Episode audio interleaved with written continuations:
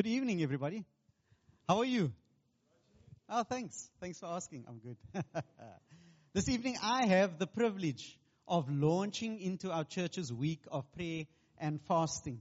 And I need to give you a little bit of a backstory because there is a backstory to this week of prayer and fasting. And there are three dates you need to keep in mind as I share this backstory. The first one is the 17th of February 2013. The second one is the 12th of December of the same year. And the third date is today. And so I don't know about you if you can remember where you were on the 17th of February 2023, but I remember exactly where I was specifically at 7 o'clock that evening from about 7 until I think it was 9.45. I was in an interview with the call committee of Connect Church from 7 till 9.45, nogal. And I was as well prepared for that interview as I've ever been for anything in my life. I had questions prepared that I was expecting them to ask me, and so that I'd be ready when the questions come. And I had some questions that I had prepared that they didn't ask. And so even though they didn't ask me the questions, I found ways of putting the answers in there somewhere. So I wasn't going to prepare it for nothing. But then what happened was somebody on the call committee, and actually it was Nohal Shane, who asked me a question that I hadn't prepared for. And I was somewhat taken aback because you know what it's like? You prepare well and then there's this curveball. And I almost wanted to kick myself because it was the kind of question that you think to yourself, for an interview, you should actually, as a senior pastor of a church, you should have been ready for a question like this. And the question was, where do you see Connect Church in 10 years' time? And I was like, how am I going to answer him? Because I had previously come from a small church. And usually the goal of a small church is to grow in numbers and maybe to grow your facilities and so on. But actually those were the kind of things that were frustrating me as a pastor. Because I didn't want to see more people come to church. I wanted to see the church move out to where people were. And so that's what I said in the interview. I said, listen, in 10 years time, I see the church moving away from the church building to the spaces where people are. Workplaces, neighborhoods, homes, places of recreation, places of education, and so on. And I guess it was the right answer because here I am. Do you think it was the right answer? Before you answer, I want to take you forward to the 12th of December 2023. It's 9 o'clock in the morning. Myself and the rest of the pastors are in a meeting to plan this very week, the week of prayer and fasting. And I can't remember who it was, but one of the team sensed very strongly that we shouldn't be trying to discern from scratch what God is saying to us, but rather that we glean from what God's been saying to us as a leadership over the last couple of months. And as it happened, the prophetic ministry team um, had sent us a document. They had met for prayer, and they were praying for the church, and they were praying for the leadership, and they God gave them a series of pictures that they felt to share with me and then I shared it with the pastors and the elders. And this document actually became the heart of this week of prayer. And I'm going to share, I'm just going to read from the document for you those pictures which have become the heart for this week's week of prayer and fasting. And I'm going to quote from that document. While we were praying, a picture came of God drawing back the curtain on Connect Community to shine His light on us because he wanted to prepare the community to be a light in the darkness. The purpose of the light was to refine, strengthen, and empower the community so that we become more like Jesus and shine his beautiful light in the world around us. Then it goes on.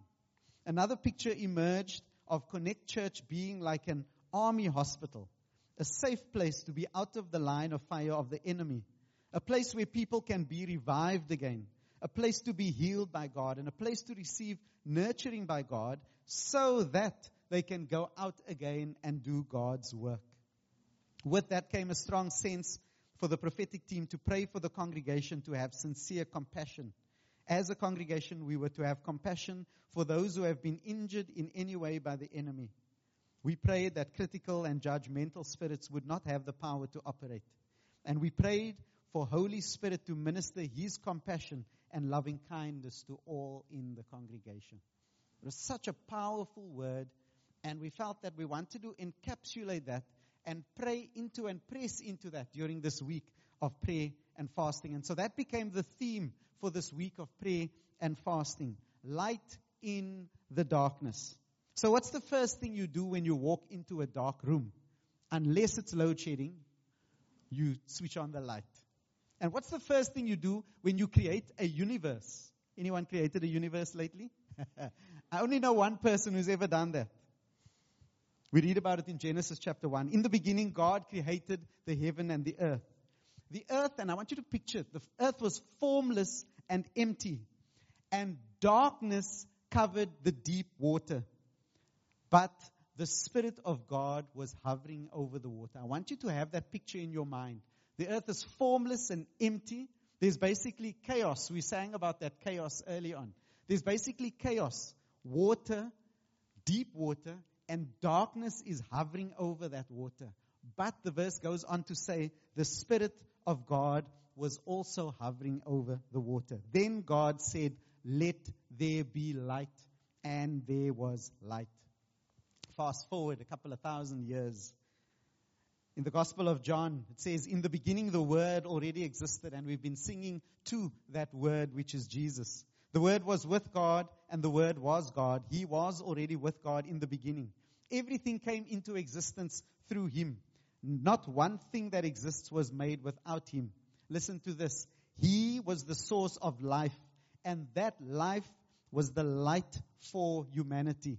The light shines in the dark, and the dark has never extinguished it.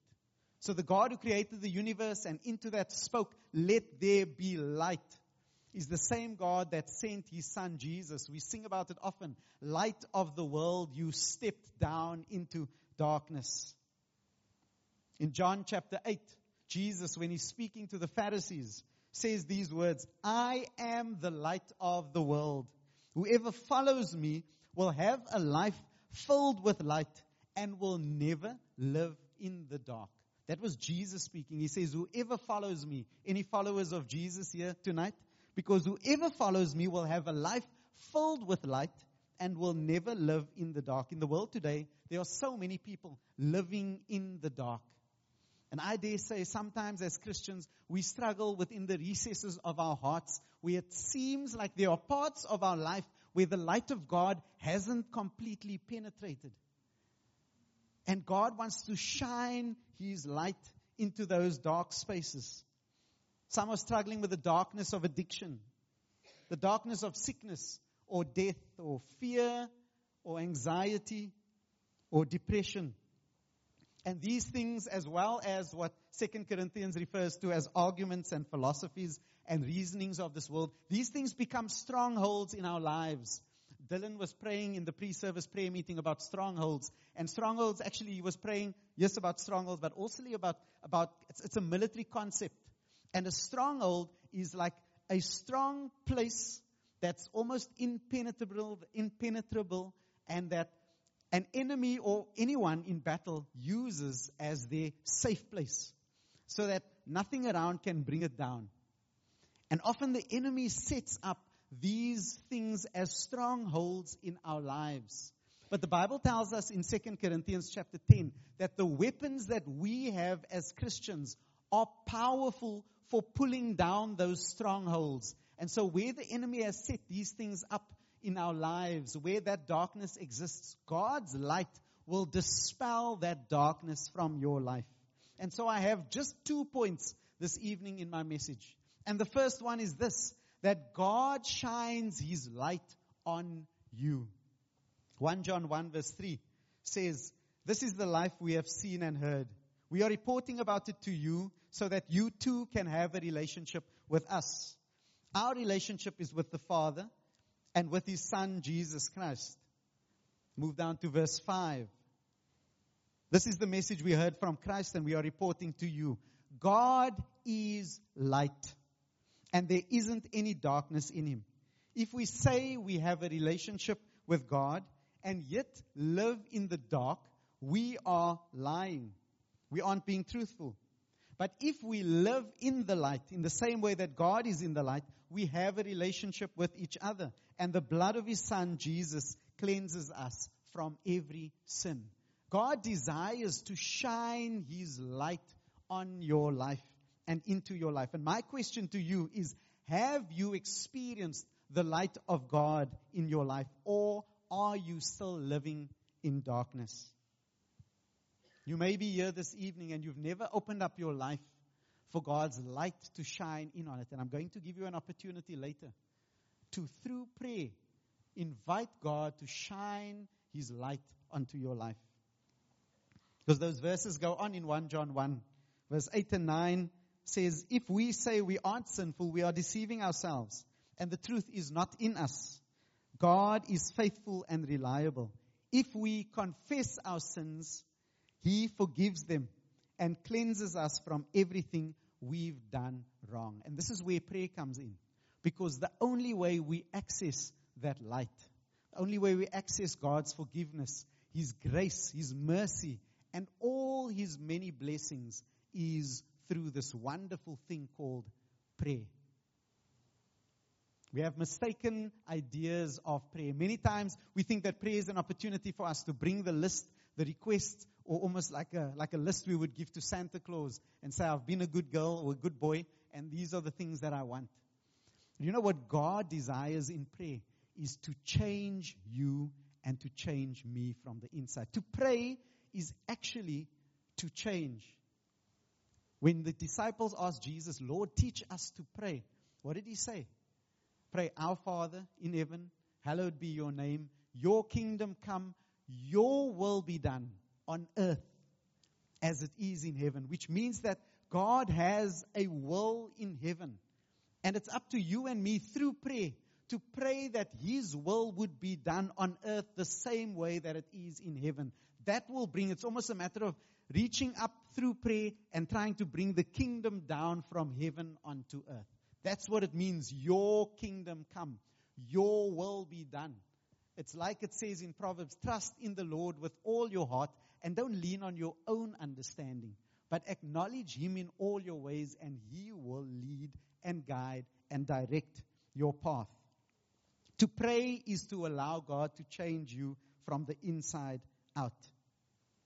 Praise God changing me by Him shining His light on me. But it doesn't stop there. It's not just about me basking in the glory of God's light shining on me. It must translate to more than that. And that's my second point. Because as much as God's light shines on you, God's light needs to shine through you. There needs to be some kind of effect on the world around you. Second Corinthians chapter 4 says, the God, small g, the God of this world has blinded the minds of those who don't believe. As a result, they don't see the light of the good news about Christ's glory. It is Christ who is God's image. Our message is not about ourselves. It is about Jesus Christ as the Lord. We are your servants for His sake. We are His servants because the same God who said that light should shine out of darkness has given us light. And for that reason, we bring to light the knowledge about God's glory, which shines from Christ's face.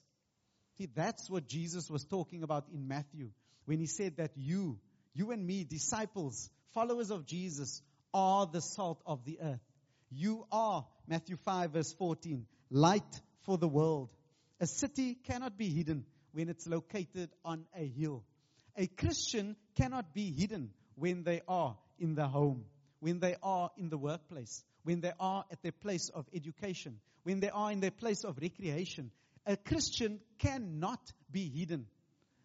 In as much as a light cannot be hidden once it comes into a dark room. The light dispels the darkness. And so for Christians, as the glory of God's light shines on us, it needs to shine through us into the spaces in which we find ourselves. And as much as we've charged and commissioned the Live Two Sixes for the year ahead. I want to charge you and me as we're going to be, my message has pretty much come to an end because we're going to be getting practical about our week of prayer now, here, tonight.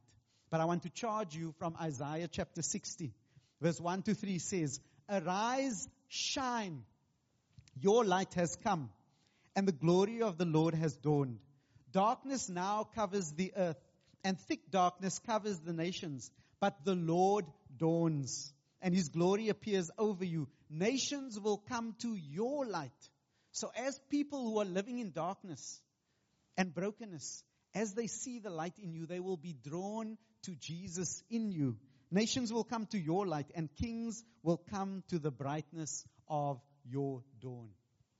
The very next chapter, Isaiah 61. And this is a passage that Jesus quoted at the start of his ministry as it's recorded in Luke chapter 4. The Spirit of the Almighty Lord is with me, with you, and every follower of Jesus. Because the Lord has anointed us to give good news to humble people. He has sent us to heal those who are brokenhearted, to announce that captives will be set free and prisoners will be released. He has sent me to comfort those who grieve. He has sent me to provide for those who grieve in Zion, to give them crowns instead of ashes, the oil of joy instead of tears of grief, and clothes of praise instead of a spirit of weakness. They will be called oaks of righteousness, the plantings of the Lord. Why? So that he might display his glory through them. And now we get practical. That's literally as much as I'm going to teach about prayer for tonight.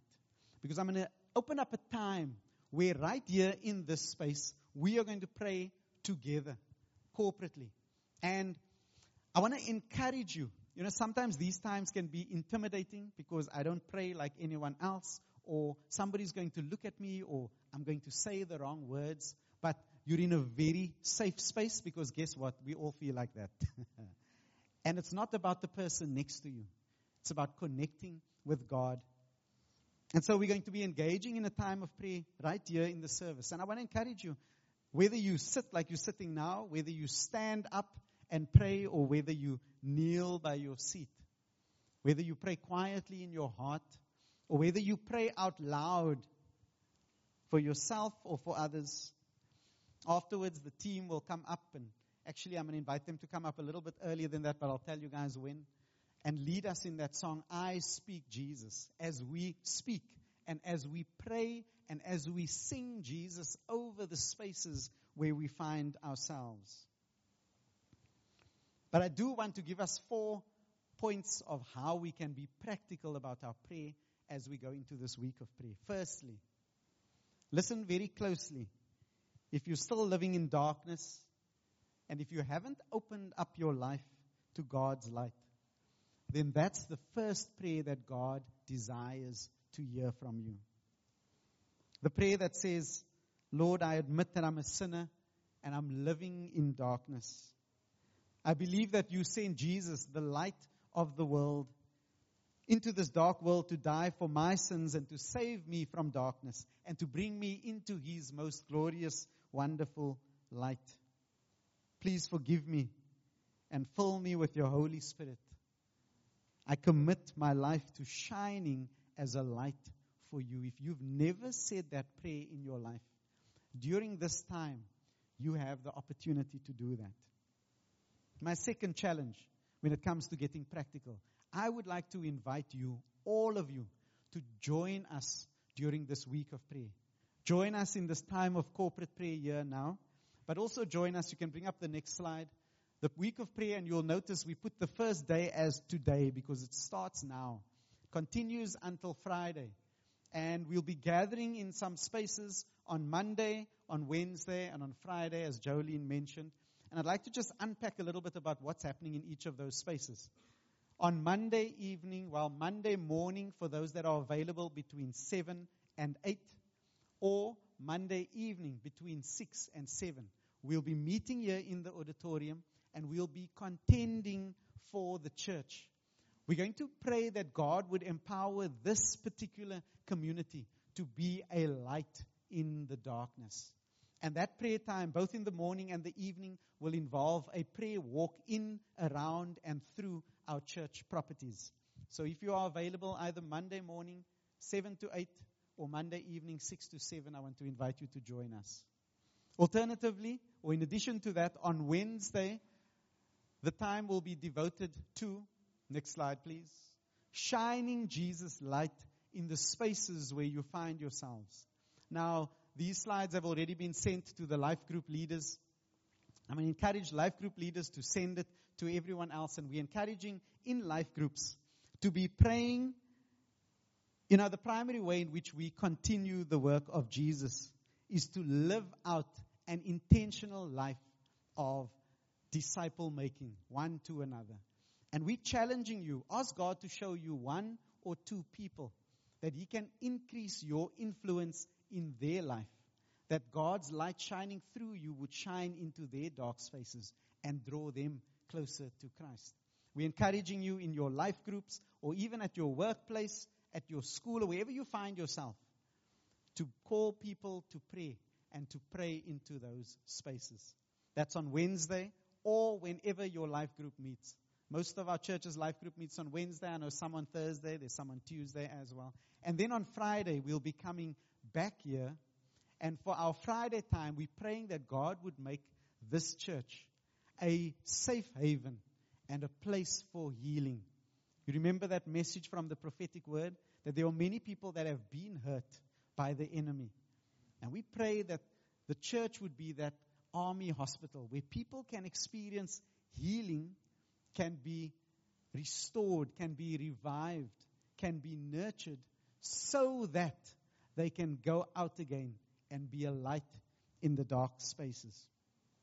And so, what about those other days? What about the times that we don't have things scheduled? We've had a number of people come to us with ideas of, can you include this in the week of prayer? Can you include this in the week of prayer? And you know what my answer to them is? Yes. That's why we've left open spaces in it. One parent said they want to go to their child's school and pray at the school, around the school, and call parents together for prayer. Go for it. Um, you saw the evangelism training that we're doing from the 5th of March till the 4th of February. Alan Prophet, who's running that training, has said he's asked people, called people to pray for that course because that course is wanting to be practical. Once they've been through their training or as part of their training, those guys are going to be having meals with Muslim friends so that they can put into practice the things that they have learned. Pray for that. Pray for our Live Two Sixes as they are in their internship and pray into whatever spaces you find yourself in your life. Finally, in closing, a quick word on fasting. It's not just the week of prayer, it's a week of prayer and fasting. And without going into too much detail, it's interesting to note that when Jesus taught on fasting, he didn't instruct his followers as to how to fast because he just assumed that they already were. And so he's assuming that because you're a follower of Jesus, you are already fasting. What is fasting? Fasting is a spiritual discipline, and it's, it's probably one of the most powerful disciplines because it allows God the opportunity to change you and me from the inside out. The Holy Spirit can transform your life through fasting. Abstain from all or maybe some kinds of food or drink and it's not just the denying yourself of food, but it's exchanging those needs or those perceived needs for nourishment for what is more important than your body, your soul. I'll tell you what fasting is not. It's not a way to punish or hurt your body. It's not a way to earn God's favor or to get Him to do something for us. The purpose is actually to, to produce that, to position my life in a way that God can actually transform me. Neither is it a public display of spirituality. No. It's between you and God. Why do we fast? Simply because the Bible expects it of us. In the Old and the New Testament, Jesus, Moses, Daniel, Hannah, Ezra, Paul, numbers of others. That we also fast so that the truth of God's word I remember as a child growing up when my parents would tell me about fasting, there was this idea that you're trading the stuff, the food that you're giving up for the word of God. So when you're hungry, go to the word. Jesus said in Matthew 4 verse 4, it is written, man shall not live on bread alone, but on every word that comes from the mouth of God. I promise you it will transform your prayer life and result in a dynamic personal revival even in your own life. So whether you do a partial fast or fasting just from certain foods, uh, water only, juice only, an absolute fast, or even you're sacrificing something other than food, make sure that it is a sacrifice and that it costs you something. And in this time of prayer, I want to encourage you ask God, Lord, don't ask God if you want me to fast. I'll give you the answer now. The answer is yes. Ask God, Lord, how do you want me to fast? When do you want me to fast? And in that time, spend significant times in prayer and reading God's word. So we're going to break into a time of prayer. And I want to encourage you, once we've opened up the time, if you feel led to pray with someone or for someone, or even if praying is a struggle for you, feel free to go to someone and say, Help me, pray with me. If you don't know what to say, Jesus taught us to pray, Our Father who art in heaven, and you know how the rest of that goes. But if you desire prayer, if there's somebody, and it doesn't have to be someone in front, the pastoral team and the elders are available if you need prayer. But you can go to someone and say, Can you please pray for me? I need help with this. Or as God leads you, and we're going to leave the space open for a while because I'd like you to take advantage. Our week of prayer starts now. Take advantage of the time. Don't worry about the people around you. I'm going to ask the team, the worship team, can come up now already. Um, but I will indicate to you when you can start singing, I Speak Jesus. And so, Lord, as we go into this space, I pray for meaningful, deep connections between you and us. I pray that we would connect with one another in this time of prayer. I pray that you would free us from inhibitions, from worrying about what other people will think if I get up and go and pray for someone, or if I stand up and pray out loud what you are laying on my heart, Father God. I pray for a freedom in this place, that everything that is said and done for the rest of the service is only about wanting to glorify you and engage with you individually, but also corporately. We commit this time to you in Jesus' name. Amen. Be free as we pray together now.